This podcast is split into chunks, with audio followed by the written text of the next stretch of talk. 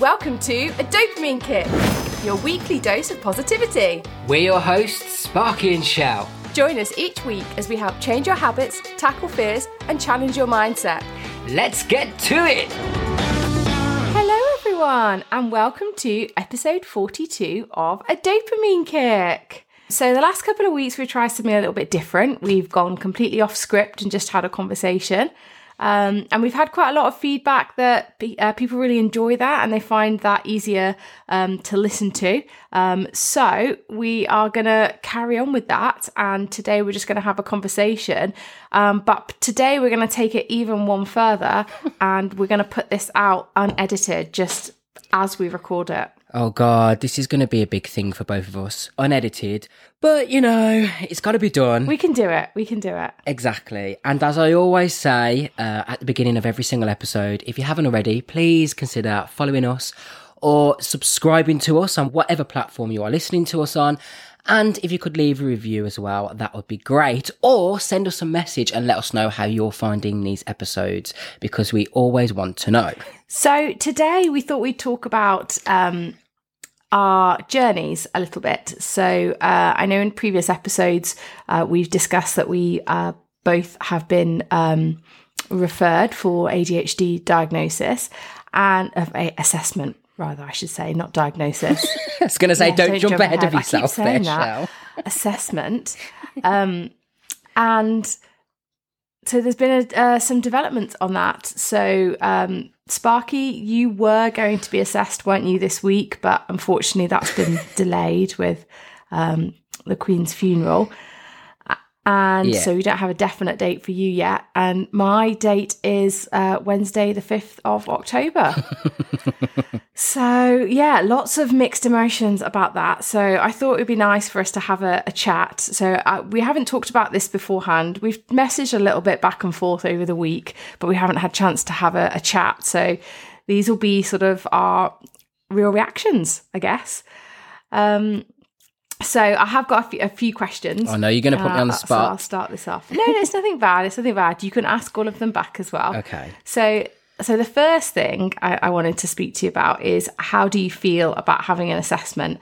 And the reason um, I wanted to ask that is because obviously initially uh, we when we started this journey, we were under the impression that it was going to take a lot longer to uh, get an assessment. Yeah. Um, and now it seems that we are both going to be assessed quite quickly. Um, so I just wanted to know, like, how do you feel about that? Has that changed things for you? Well, I think the first thing to point out is obviously, as I've said before in the past, particularly in Shell's case, if uh, you want to do something, then you're going to get it done as quickly as possible. And I think this is kind of the case here with both of us. It's like we've got to wait two years. no, that's not happening. We're going to have two to seven. That's what I've been told. Yeah, two to seven it's, years. It's wrong, really, for somebody. I think anyway, personally. Well, considering that... to be diagnosed with ADHD, you have to actually the symptoms have to be affecting your life and, and compromising mm-hmm. your life two years yeah. is like a long time to wait, but seven exactly that's insane. And and you know what? Some people aren't even aware of it; they don't even realize. So there could be you know, they could be dealing with these symptoms on a daily basis and they have to wait that long. And, you know, like we've said before, we didn't even realize that we might have something like this because nobody told us, right? No. So it could take even longer. And obviously, you know, it's took 30 plus years for anybody to realize this. So for me, I guess from my standpoint anyway, I am just kind of relieved in a way that um, I'm not saying I definitely have ADHD, but for me, on some level, there's some sort of relief that I could possibly have answers to the way of being uh, my whole entire life, and that yeah. it, I guess in someone that's completely new to it, like you, Shell, for example, and I don't mean new to kind of ADHD or mental health. I mean, for example, like I've had to see people in the past about depression and anxiety and things like that. So to me, it's nothing new to go and see someone and speak about my problems, issues or whatever.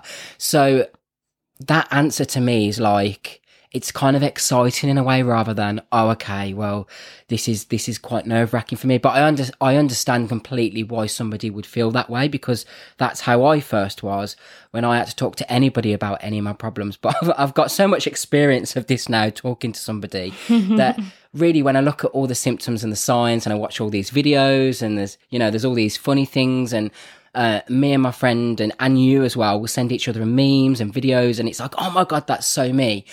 I can't help but feel that if that is me, I now have answers to it. And, and that to me is, a, that, well, kind of nice to know that maybe at some point I'm going to be normal. I'm going to be fine. Yeah. I mean, I hate to use that word normal. I don't see it like that, but you know, there's an answer to my problems in the sense that I can't focus and things like that. So I guess Yeah. from my point of view, I'm not, I'm trying to look at it from the positive perspectives rather than, than think about all the bad things about it. How about, how about you? Because I know that you're going to be a little bit different to me. I know that you told me you were a bit nervous. So I am just an emotional wreck right now. Um, I feel like I've gone from like naught to 60 and like all my bad things are just coming out. Like I think on the surface I'm I'm keeping it together and Yeah. probably people who don't know me that well wouldn't necessarily know that something was up. But like behind the scenes, my junk food consumption has gone through the roof um my impulse spending again gone through the roof and like I, I tend to be quite strict with that anyway so when i say impulse spending like i'm not like the kind of person who you know goes out and buys i don't know designer clothes every day or anything Yeah. like that but it's just silly little purchases that i wouldn't have made if i wasn't feeling emotional yeah, um, so yeah, for me, this is all like super new. So I, I've always known that I was neurodiverse because I was diagnosed as a dyslexic when I was about nine. Yeah. So all of the stuff about, you know, a lot of the ADHD symptoms are really overlapping anyway. Yeah. So like, you know, the always being late, living in chaos, that sort of thing. yeah. So I always just thought it was like either my dyslexia or just me being a bit shit at life. um, which is which is why we started the podcast because we were like we're both really shit at life let's start a podcast and let's Yeah. talk about all these different issues and how we deal with them because obviously there's been things that we've done along the way to help ourselves but in general you know we aren't we aren't uh, we aren't we aren't well well, i mean we're not doing bad at life. We're just we're just not the greatest let's say. Just not the greatest yeah. But this the whole like talking to someone about myself oh i'm just not looking forward to that at all. So i, I did start uh, seeing a cbt therapist uh, mm, i think i'm about six seven weeks in now. Yeah. Um, and like for me like that was kind of bad enough. Like although i'm dyslexic i've never really i've never really had any sort of help with that at school yes Yeah. like i had like a, a special tutor at school and i like did all my exams on a computer but it was all very academic focused like Yeah. i've never really had that like consistent support with like emotional stuff so Yeah. yeah, I'm not looking forward to. I kind of feel like I know it's not. I know that you know the the psychiatrist is there to help and to make an assessment, but I kind of feel like it's a test and like I almost like you know I'm going to be like tricked or something, and like I'm trying to like swat up on what the answers should be, and like obviously that there isn't really any answers. Like it's they're just he's just going to ask about yeah me. Um, so yeah, I'm a real mix of emotions and not doing very well. And I also don't know what I want the result to be either, um, because I have all these s- symptoms and signs, and obviously I was struggling. That's what's led to this in the first place. Um, so I guess in one respect, I probably would rather have ADHD because then there's an answer for everything. Yeah. And, you know, I know that there's medications that you could take. So, you know, there's a potential for me to be doing better than I am now. Yeah. So, like, on one hand, I kind of almost in a sick way want to be diagnosed with it. Um, but then there's another part of me that's like, oh God, what about if I do this assessment and the psychiatrist says, no, you don't have ADHD, like, we don't know what's wrong with you. you are just broken. You know, there- there isn't a label for you're crazy. Well, I mean, the thing to point out there is I don't think they're going to turn around to you and say you're just broken. I mean, if they do, then they're not a very good You'd, psychiatrist. you'd hope that a professional wouldn't actually use the term crazy. Yeah. But, but that's definitely what I tell myself in my head. I mean, at the end of the day, talking about yourself is always going to be hard, and there, there are people that don't like to open up. Um, I'm completely different, opposite. I will.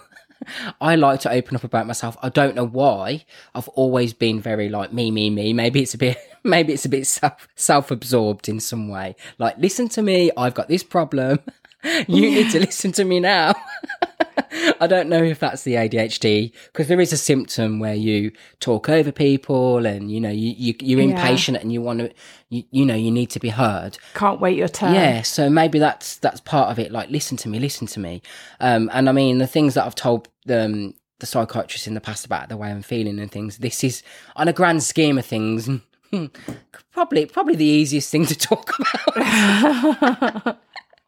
but I think listening and researching because I'm I'm I'm a very much I'm very much a kind of person who uh, I like to learn about things, and that's that's part of my hyper focus. So you'll notice everything in my life. If if there's an issue, it's researched and then it's tried to be fixed. So, for example, if there's an issue with my dog, I'm like, right, let's look at all these training people. Let's watch like 10,000 training videos and then let's, let's kind of put this into practice.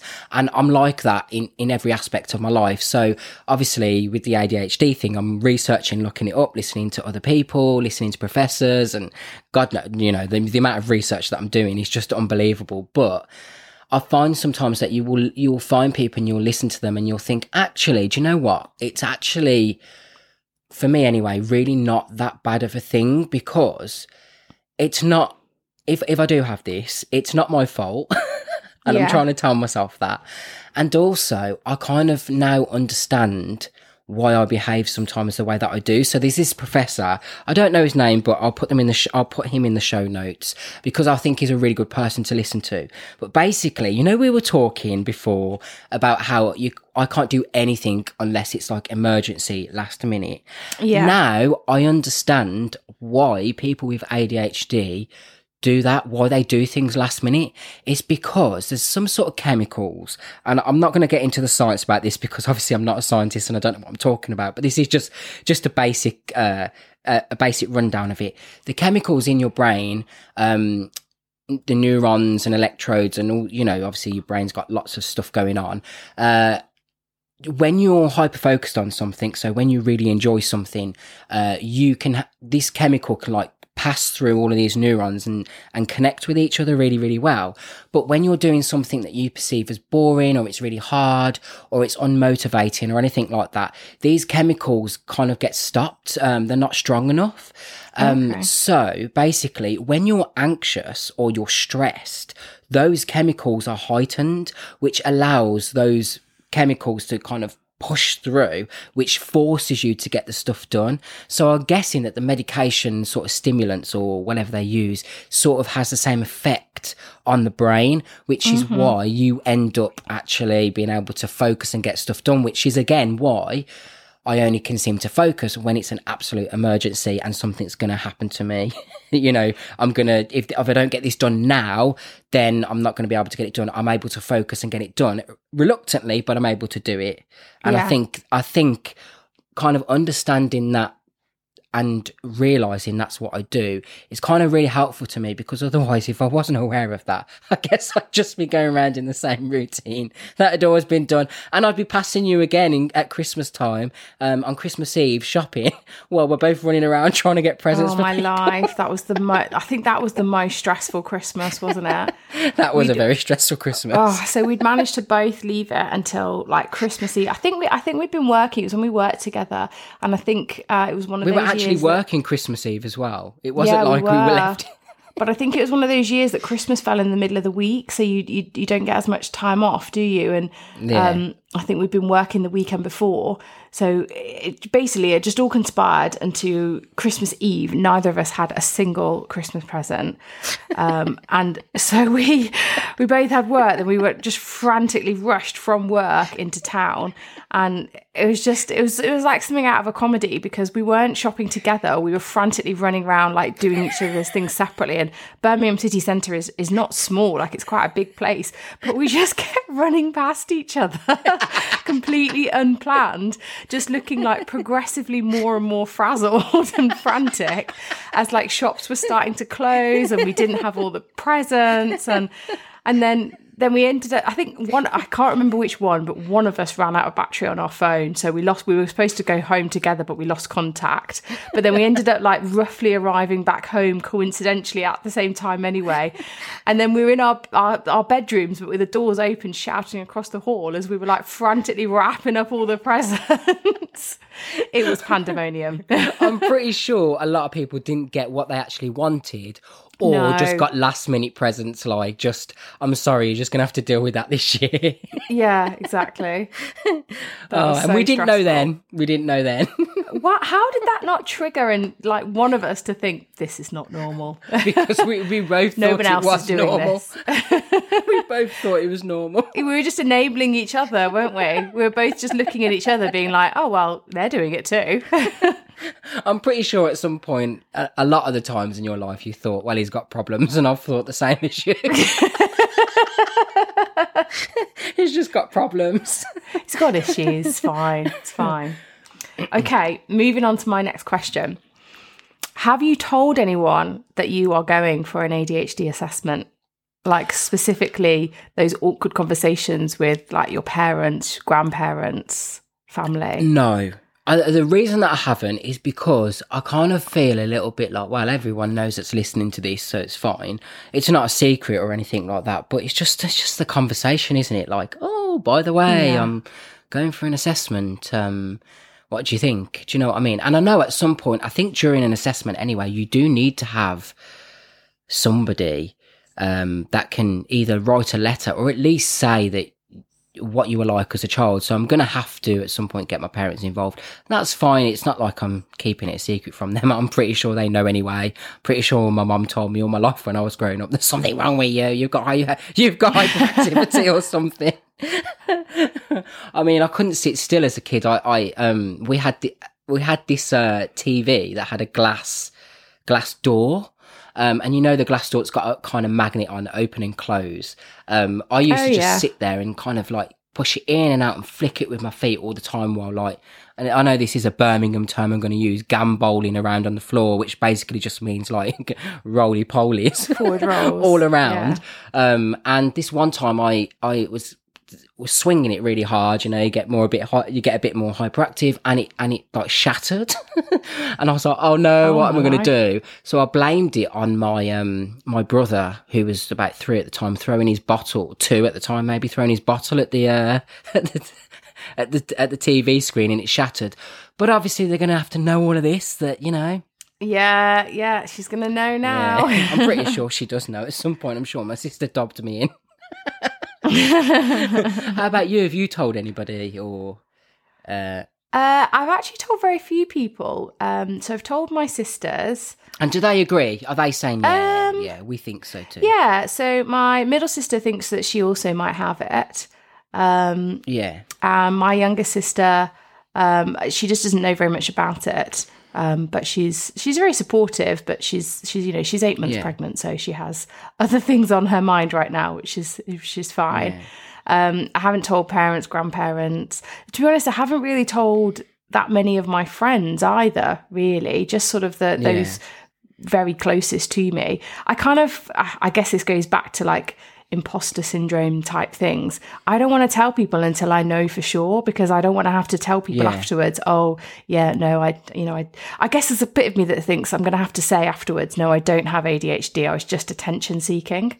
So I kind Yeah. of, yeah. Well, uh, do you, I, th- I do think that part of the whole ADHD thing is, is anybody listening that doesn't um, doesn't know what it is? I think sometimes you kind of get the wrong opinion of it as well. You think, you know, people are going to be like really up in your face and, it, you know, that they're going to be really difficult to be around.